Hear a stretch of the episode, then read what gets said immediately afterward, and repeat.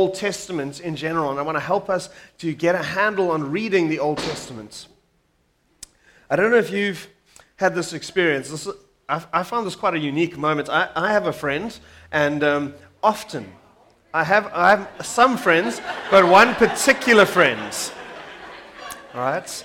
One particular friend who would read a book and could never get all the way through the book. And so she would start the book, and she would get 2 or 3 chapters into the book, and then by the 3rd chapter, she must have read the end of the book. Otherwise, she couldn't endure the rest of the book. Right? Cora knows what I'm talking about. We kind of do that with the Bible quite a lot. We've got this whole book of God's story and his revelation to us, and we spend 90% of our time in the last quarter of it. And I think it's probably because we find it difficult to read and to appreciate the goodness of the Old Testament and what's in there. I think one of the things I think we need to work on as Christians is to learn how to enjoy the Old Testament for what it is. How do we begin to appreciate? How do we to recognize the role that it needs to play in our life and the relevance that it still has for us? And so I want to talk a little bit about that today. I want to talk about how we're going to get a good handle on the Old Testament, why we need to be able to understand it, why God wrote it, why it's still relevant for us, why it still speaks to us, and how God speaks to us through it. And my hope is that as we do that, it's going to grow in you a passion and an enjoyment of the Old Testament as you read it. So my preach this morning is a little bit less like a preach and a little bit more like a teach. So my apologies, we're not in school, right? This is not a lecture, but there's going to be a bit more information, and it's a little bit like, you know that old analogy of you can teach a man to fish or you can give him a fish. And my hope is that I'm going to teach you to fish in the Old Testament, and rather than share my latest catch with you, and you're going to be able to plumb lots and lots of goodness from the Old Testament yourself. So the PowerPoint as well is also going to be a little different. Normally it's quite sparse. This time there's going to be some information on it. If at the end maybe I've said something useful and you want to get hold of it, then by all means let me know, and I'll be happy to email it to you. But I trust that as we dig into the Old Testament a bit this morning, and how to read the Old Testament, we're hopefully going to grow in our enjoyment and passion of the Old Testament. So let's jump in a little bit. And the first thing that I think we need to know and recognize as we look at the Old Testament is that we need to understand that the Bible is actually a story. First and foremost, the Bible is a story. It's the story of how God and mankind have interacted over the centuries. And if you want to properly understand the New Testament, you can't do that without properly understanding the Old Testament. Because if you look at the Bible has a setting. It has a plot. It has main and auxiliary characters. It has a climax. Right? There's a prologue in the Bible. Anyone want to tell me what they think the plot? What's the plot line of the Bible? Okay, Jesus is part of the plot. I would say Jesus is a main character in the plot. Right? Salvation, right? Why do we need salvation? To bring people back to God, because there's been an estrangement from God, because mankind and God are no longer together as God originally intended. Right? Yeah, Steve. Yeah, there's a battle of good over evil that happens both cosmically and in our hearts. That's a part of the storyline of the Bible that unpacks. Anyone want to pick a few of the main characters in the story of the Bible? Right? We've got Jesus. Jesus is main character number 1. There are 2 other very obvious ones. Okay, the Father and the Spirit. There we go. Those are the 2 other obvious ones. But we've got Abraham, we've got Moses, right? The devil, a significant character, Lucifer. Right? Anyone want to have a guess? What's the plot twist? What's the plot twist in the scriptures? The resurrection, yeah. That's definitely a plot twist, Steve. The New Covenant. I don't know that that's a plot twist. I think that's the development of the main story. What about how the Messianic King came in a way that was very different to what everyone expected? Right? As you look through the Old Testament, there's this big build-up. We're going to look at that a little bit in a moment. And they're expecting David's ancestor to come and to sit and to reign on the throne of David. And instead they get Jesus. Everyone's like, huh? Where's the kingdom? Where's the power and the authority? And they haven't seen it yet. Okay. So we're going to look a little bit at that. I mean, one of the things that's really helpful for us, you think about the characters in the story of the Bible, God is the main character throughout the scriptures, and he never changes. Who he is never changes. It's one of my favorite scriptures from Malachi, right? And if we want to understand God properly, we shouldn't ignore 75% of his like screen time. If you will. It's like going to watch a play, and there's 4 acts in the play, and you only watch the last one, and afterwards, you were really great in the last. I mean, I didn't watch the first 3, but the last act was excellent. We got to follow the whole story to see what God is really doing. So I want to unpack a few of these things. We're going to look at the prologue, the setting. We're going to talk a little bit about the build-up and some of the characters along the way, and then we're going to talk a little bit about some helpful tools as you try and read and understand the Old Testament. What are some of the things you can do to help the Old Testament come to life? So the first thing is to talk a little bit about the setting where the story of the Bible takes place. All right, and so if you could put the map up for us there, Chris. This is a map. It's called the Fertile Crescent. All right, and in the ancient world, this was a very significant piece of land. You had the Eastern empires to the right of that, where ultimately Persia came from, and Babylon and all those guys. They sit in between the 2 rivers there in Mesopotamia. Right? Then, of course, you've got India and China to the right of that. Above that, you've got Asia Minor, and to the left of that, you've got the Greeks. And then down at the bottom, you've got Africa.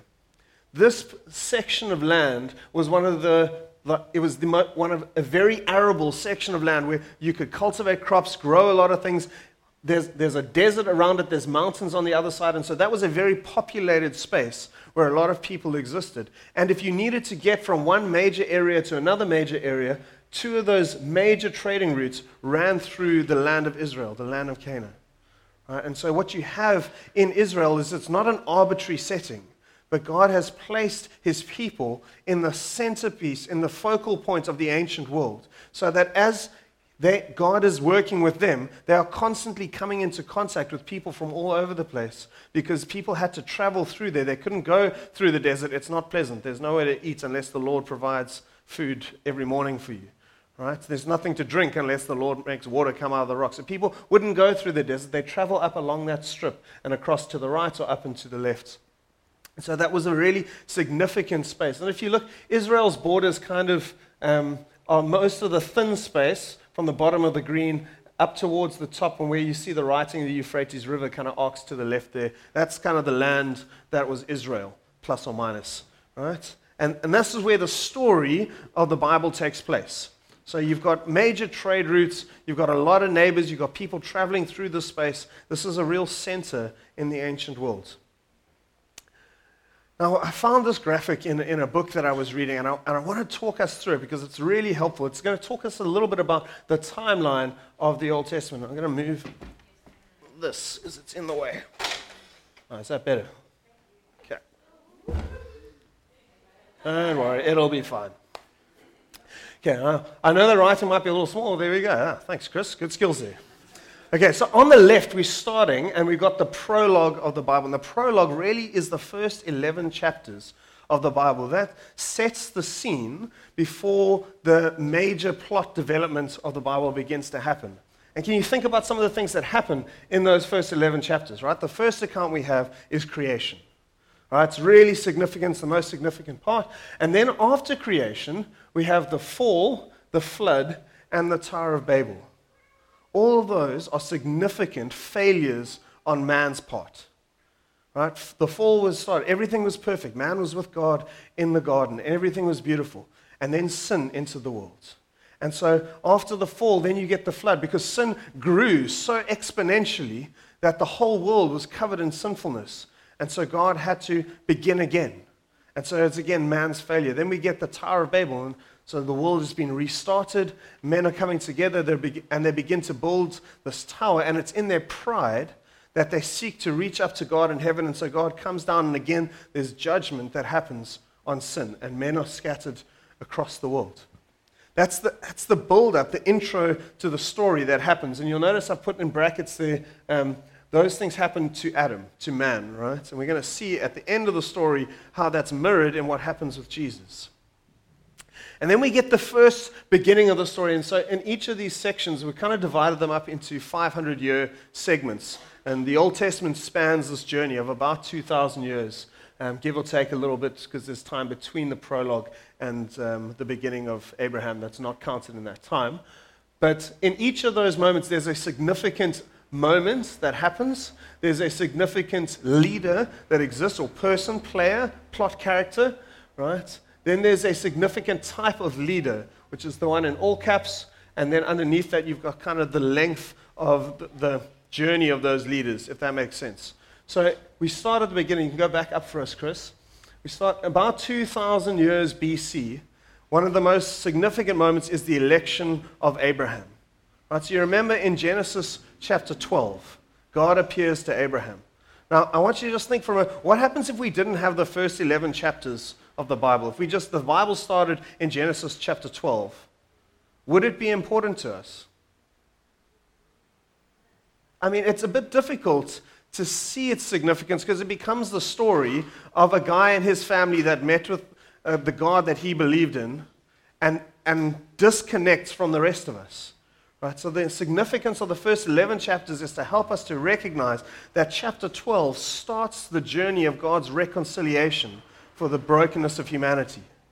Right, so it's a really significant moment. God chooses Abraham. And in the first section of that story, the book of Genesis really, from 12 to 50, tells the story of Abraham's descendants.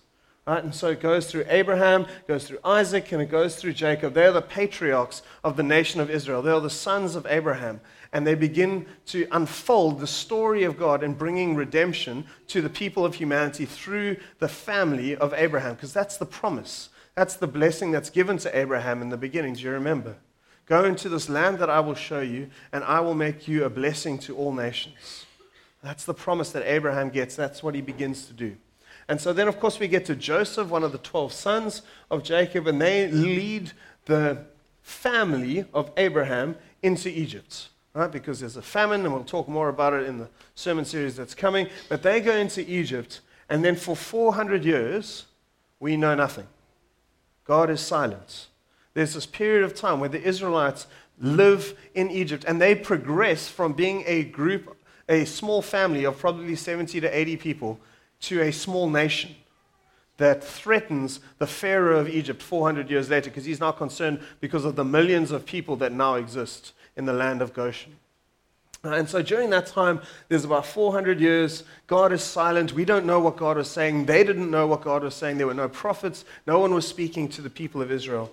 During this time, the histories of the nations of Egypt, India, China are beginning to develop. We're beginning to hear a bit more about them.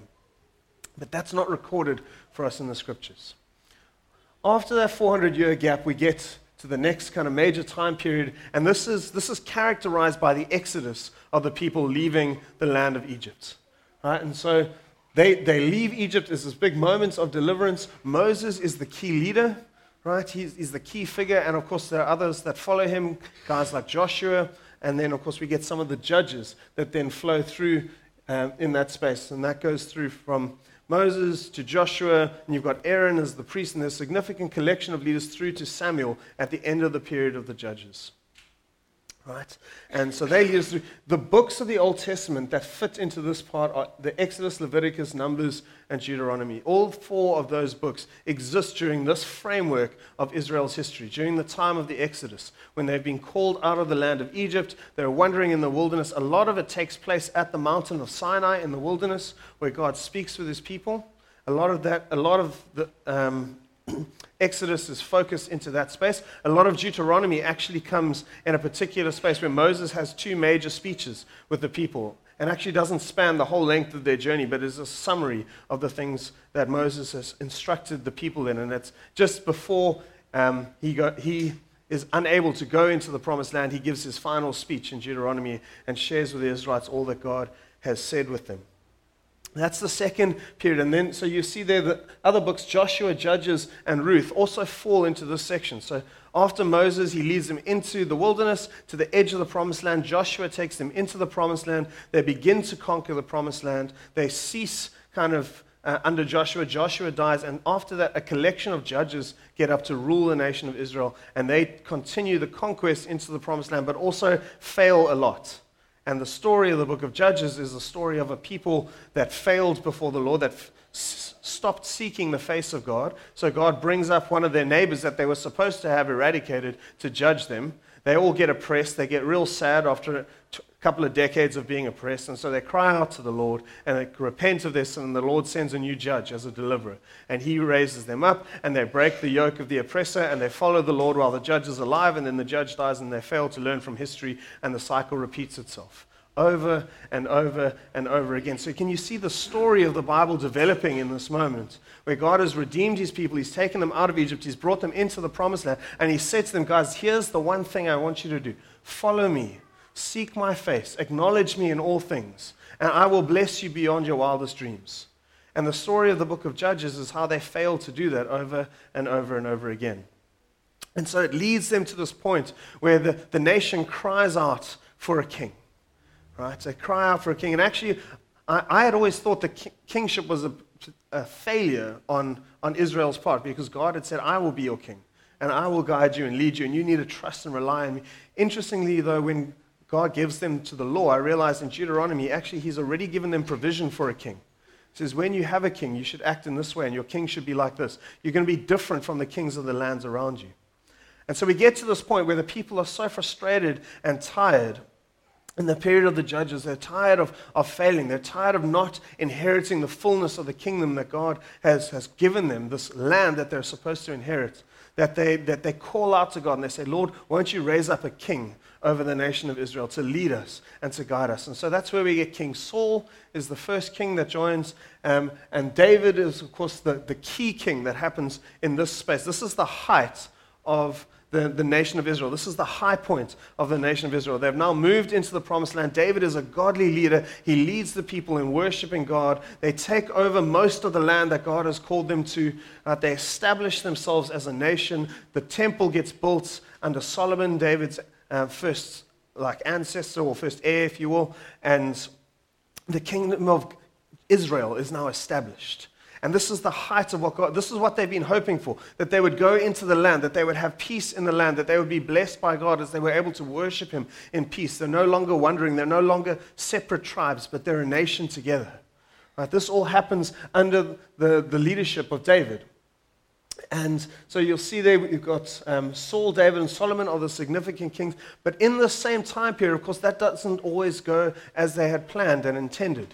And so after David comes Solomon. And Solomon starts really well, but he kind of fails towards the end. And he gets lost and distracted and starts dating women from all over the world. Right? And they cause him to worship and to follow other gods. And so the worship of other gods begins in the nation. And eventually at the end of his life, the blessing of the Lord has left him. And so instead of the nation of Israel continuing, the nation separates. And you'll see that we've got Israel and Judah. And the 10 tribes to the north separate from the 2 tribes to the south. And I think it's... help me if I get this wrong, guys. Jeroboam is one, Rehoboam is the other. I want to say Rehoboam was north and Jeroboam was south. Looking good? Okay, I think I might be right. If I'm not, go and read it in the Kings and you'll find out for yourself, right?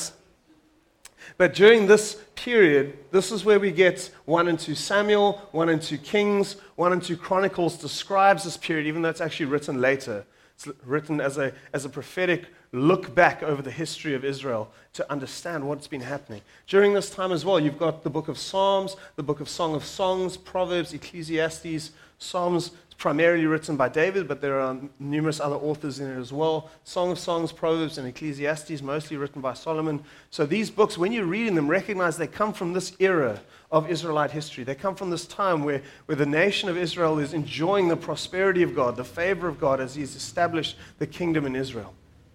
But of course, if you continue reading the story of Kings, you'll find that as time goes on, over and over again, the kings and the Davidic line and the line up in Samaria, they tend towards neglecting God and moving away from God and serving other gods.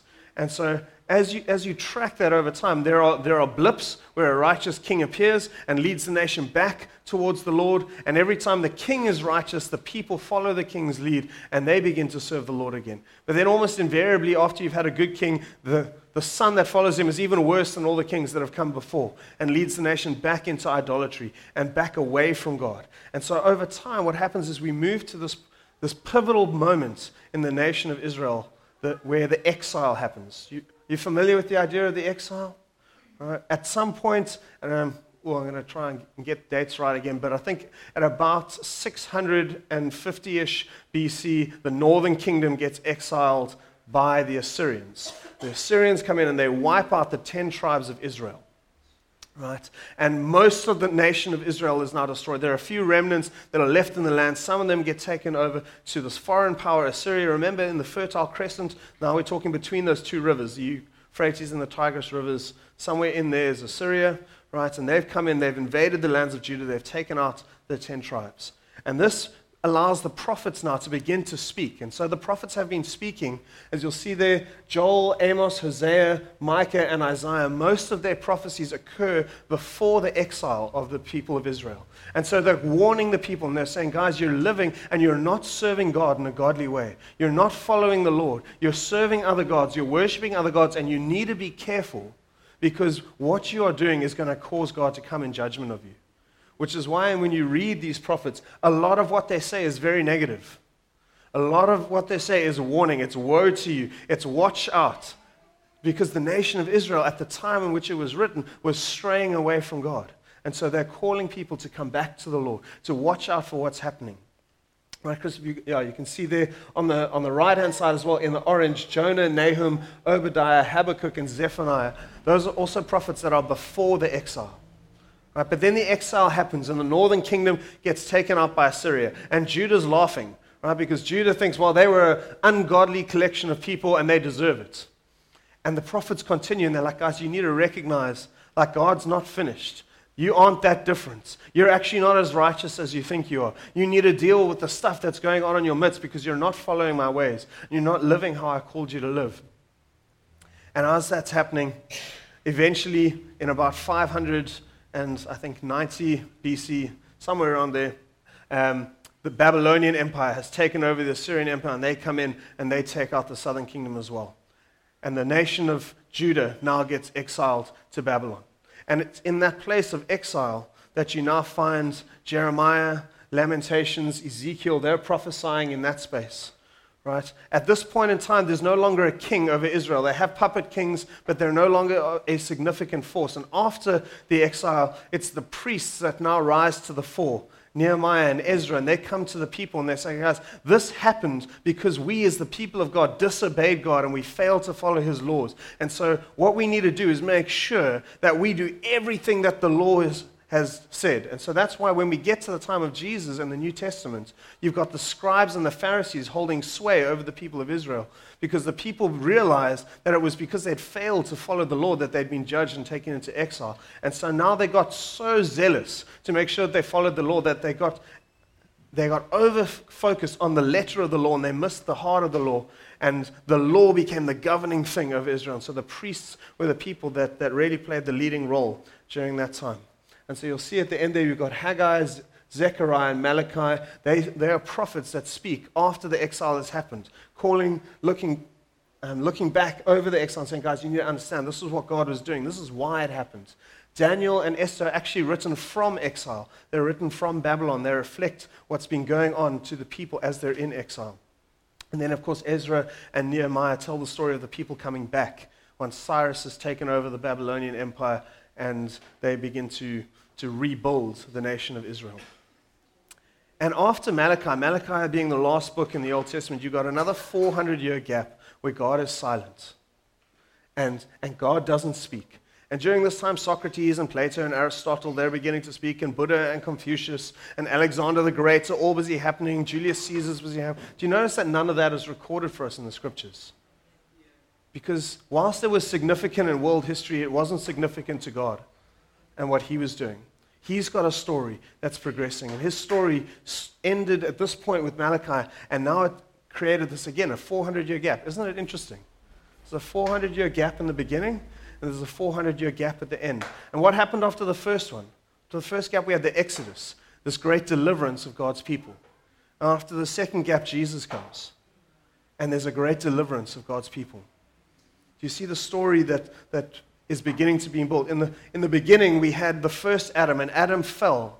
And there was sin that entered into the world, and there was death that entered into the world, and there was the fall and the flood and the judgments. And then Jesus enters the world, and he dies as well, but he is reincarnated. Well, he is resurrected, not reincarnated. Right. Let's get that right. And he ascends to be at the Father's side. Right? And he comes as the second Adam. He comes as the replacement of the first Adam, as the last Adam, to show us what God always intended. And I hope as you've kind of looked at this slide, it's given you a bit of a picture of the story that is the Scripture. Because that's when we read the Old Testament, it's telling us the story. And so I want to flip to the next slide, because I found this a bit of a helpful way to think about the Scriptures, and particularly think about the Old Testament. If you think about it as a person, the bones of the person, the skeleton, the structure of the Old Testament is contained from Genesis to Kings. Genesis to Kings tells you the story of what actually happened in the Old Testament. It's mostly narrative. It's descriptive. This is what happened, and the people went here, and then God raised up this person, and then this person did that. It's the story of what happened. And then the flesh on top of those bones is the prophets and the writings that come around that. It's what God had to say whilst that was going on. Right? It's what people had to wrestle with as they were in this space where things were really difficult, and David didn't know what to do because his enemies were all around, and that he reflected on what was going on. And so if you look at it that way, you can see if you read from Genesis to Kings, you'll get the story of the Old Testament. If you read the writings, the prophets, Proverbs, Esther, Ecclesiastes, Psalms, many of the others, all of the prophets that exist, and you'll begin to see what God had to say, what people felt about what they were going through and as they were working out that story. If you just read the flesh and you don't have the bones, you're going to be really confused. And you're not going to know where the muscle goes. To push my analogy a little bit. Yeah. Okay, so I want to just talk briefly, because I see we're at already 11 o'clock. So I want to talk a little bit briefly. Give me 10 minutes, and we'll try and talk about a few handles that you can use as you read the Old Testament to help it be enjoyable as you read it. And the first one is this, and it's maybe a bit of a sticky one for some of you, but I want to share it with you. Use a helpful translation when reading the Old Testament. Some of you may love the King James Bible.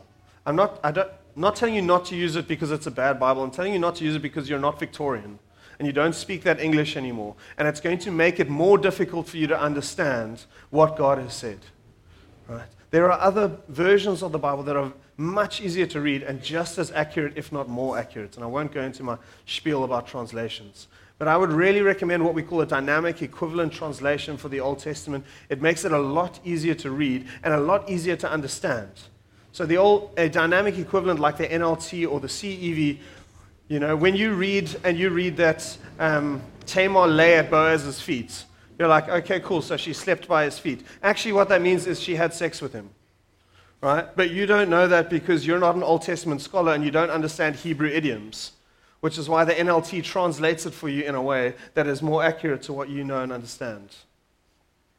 Right. Then there are other formal equivalent translations, that's more word-for-word translations. They're very good, but a dynamic translation is more helpful when reading the Old Testament. Use both together if you like, just a good starting point. Secondly, you've got to bridge the gap between where we are now and the 4,000 years ago that the Old Testament existed in. Right? And so we need to try and understand what the Old Testament meant to the people that it was written for. And once we understand that, we're able to understand what it means for us today. Right? You can't find a meaning in the Old Testament that wasn't true for what the people at the time received of it. Right? That's not how the Scripture was written. And you need to overcome these three main barriers: history, culture, and worldview. And so there's perhaps the easiest way to understand that world is to spend time in the Old Testament, to read it, read the story. Read the story over and over, get familiar with how things began to work, because nothing teaches you like the Old Testament itself. Right? It's a great space. Try and read more than just a verse or two here or there. Try and read more than just a psalm separated by itself. Try and read a few chapters. Try and read a book. Try and read some chunks so you get the picture and the story that's developing, because that's how it's been written, for us to understand that. I discovered this in doing some of the reading for this. You can read the entire Bible in 80 hours or less. Right? 80 hours. Can I read the entire scripture from Genesis to Revelation? David Pawson did it when they started a new church building. They decided what they're going to do is they're going to get together and they're going to read through the scripture. It took them 4 days, and each person read for 15 minutes, and they read from Genesis to Revelation, 24 hours a day. You can do it in 80 hours. You want to read the whole scripture? Well, probably not. I think you need a bit more time for that, Jan. But, and that anticipates the second idea there. Read inquisitively. Right, when you're reading, look at the cross-references in your Bible. If you're reading the prophet Isaiah, try and ask yourself the question, when did Isaiah write? Who is he writing to? Who's the king that he's addressing in this moment? What's happening in the nation of Israel? What's happening on their military side? What's happening economically to the people? How is the leadership treating the poor in the city at the time? As you read that and you know that, it's going to make the prophecies of Isaiah a lot richer for you, because you're going to understand why he's writing and rebuking the people. You're not just going to see, woe is me, woe is me, woe is me, woe is me. Right? But you're going to understand why Isaiah was woe, why the Lord was crying out over his people because of what they were doing. Sometimes you're going to need a little bit of help to do that, because it's not always easy or obvious. Right? And so find a study aid to help you as you're reading the Old Testament. There are a collection of books that I'm going to recommend. I'm going to put them up on the last slide. You can have a look at them. Right? But there's some study Bibles you can get. There's some introductory resources that just help put things in place for you. So as you're reading, you don't have to read the whole of Kings to find which king Isaiah was speaking to, but you're able to go back and see. That some might say that's cheating a little bit, right? We've got to bridge the gap a little bit. The third thing I want to say is pay attention to the genre that you're reading, because we don't read poetry the same way we read a newspaper. Right? We expect when we read poetry that there will be metaphors and personifications and hyperboles and similes. We expect that to be a part of how we read poetry. We don't expect that in a newspaper. We don't expect the newspaper to exaggerate things for effect, although unfortunately the media today kind of does that anyway, right, which is a bit of a hack. But the way in which something is written tells you how you need to gain understanding from it. When David writes, "The Lord is my shepherd," he doesn't mean that God is dressed like a 1000 BC shepherd and he has a flock of sheep that he spends his day looking after. It means just like a shepherd cares for the sheep, the Lord cares for us. All right? That's quite an obvious one, but just as a starting point. When you're reading the Old Testament law, like this is sometimes a tricky one. What is the role that the Old Testament law plays for us today as New Testament Christians? Well, it's no longer binding on us. The law is no longer the way in which we are deemed righteous by God. Right, Jesus made that clear. The writer to the Hebrews made that expressly clear, where he said things like, when the priesthood is changed, the law must be changed as well. When he spoke of a new covenant, he first made the old one obsolete, and what is obsolete is aging and will soon disappear. We are no longer righteous by the old covenant, but the old covenant does reflect the lawmaker. The law was given by God. It reflects his character and nature. It was given by him to help his people live like he is. Right? And just for the purposes of this morning, there are three distinct categories in the law. There's the ceremonial law, there's the civil law, and there's the moral law. The easiest way to wrestle with that, and it can be more nuanced if you really want it to be, but when it comes to the moral law, still reflects everything about who God is. The civil and the ceremonial law reflects a system of worship that's no longer in force and is no longer applicable to us. The civil law still reflects the heart of God for us, but Again, it's no longer enforced on us. We're no longer a nation that exists under God. We are the people of God, and we want to live to abide by his heart. So what do you do when you encounter a law like this one in Exodus 21 about an ox that gores men and women to death? Right? Here's what it says. When an ox gores a man or woman to death, the ox should be stoned, and its flesh shall not be eaten.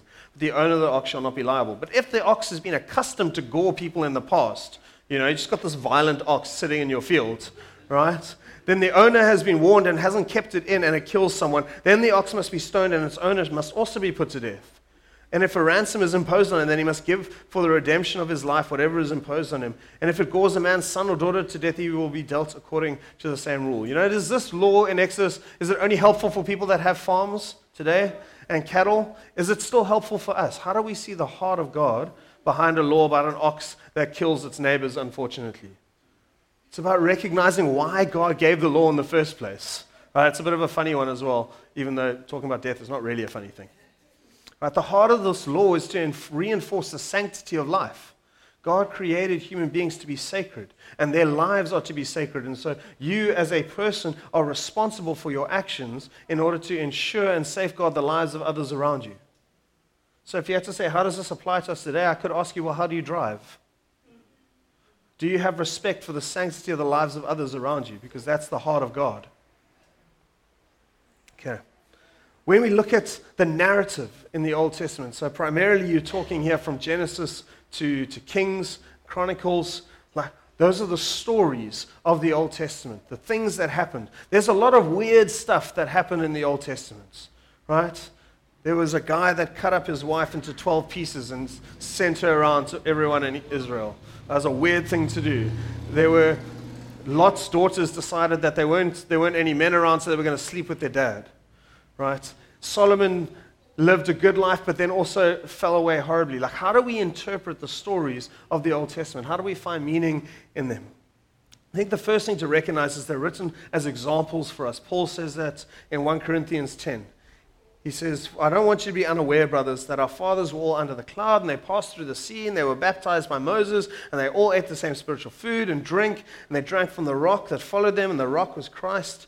But nevertheless, with most of them, God was not pleased, for they were overthrown in the wilderness. And these things took place as examples for us, that we might not desire evil as they did. So don't be idolaters as some of them were. As you read the Old Testament, it's written, and its story provides an example for us to reflect on and to say, what did they do? Where did they go right or wrong? And how do I do that in my own life? All right. It's helpful, the more you know of the Old Testament, the better you're able to discern what happened, whether it was right or wrong. For instance, if you know that in Leviticus 18, it expressly forbids incest, then whilst you might be tempted to think, shame, poor Lot's daughters, there were no other men around, they didn't know what to do, like maybe it was okay. If you know that Leviticus 18 forbade it, then you will know that actually what they've done, this is not a good story, this is not something we should copy. Again, obvious example, right? But in a less obvious example, what do you do with the life of Solomon? How do you interpret Solomon's life? Well, you go back to Deuteronomy 17, and you know in Deuteronomy 17, you're told that a king shouldn't accumulate wealth for himself, nor should he have multiple wives or multiple horses. And then when you read the description of Solomon's life, you see that, yes, he started really well with the Lord, but he began to do all of those things. He began to accumulate wealth and wives and horses, and you realize actually in doing that, he's disobeyed God, and he's moved away from God. So you're able to understand that actually what happened in his life and how he lived his life is not a great model for us to follow. He kind of says as much in Ecclesiastes as well. Just to unpack a little bit, what do you do with wisdom literature? Right, how do you understand wisdom literature? This is sometimes very interesting. When you look at Proverbs, it's important to recognize Proverbs don't teach an absolute truth. Proverbs share what is generally true, a proverbial truth.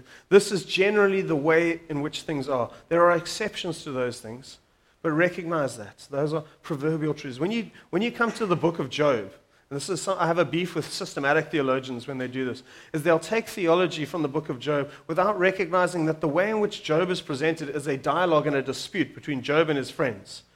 And Job is in a space where he is righteous before the Lord, and he's arguing his case before God, and his friends keep coming, and they argue from the Proverbs. And they basically say, Job, this is what is right and true, and this is how it must be, and so you must have sinned and done these things, and Job hasn't. And their application is wrong. And then if you just take verses from the speeches of one of his friends, you might get a wrong picture of what God thinks is right, because they were wrong when they spoke, and they were rebuked by God at the end of the book of Job.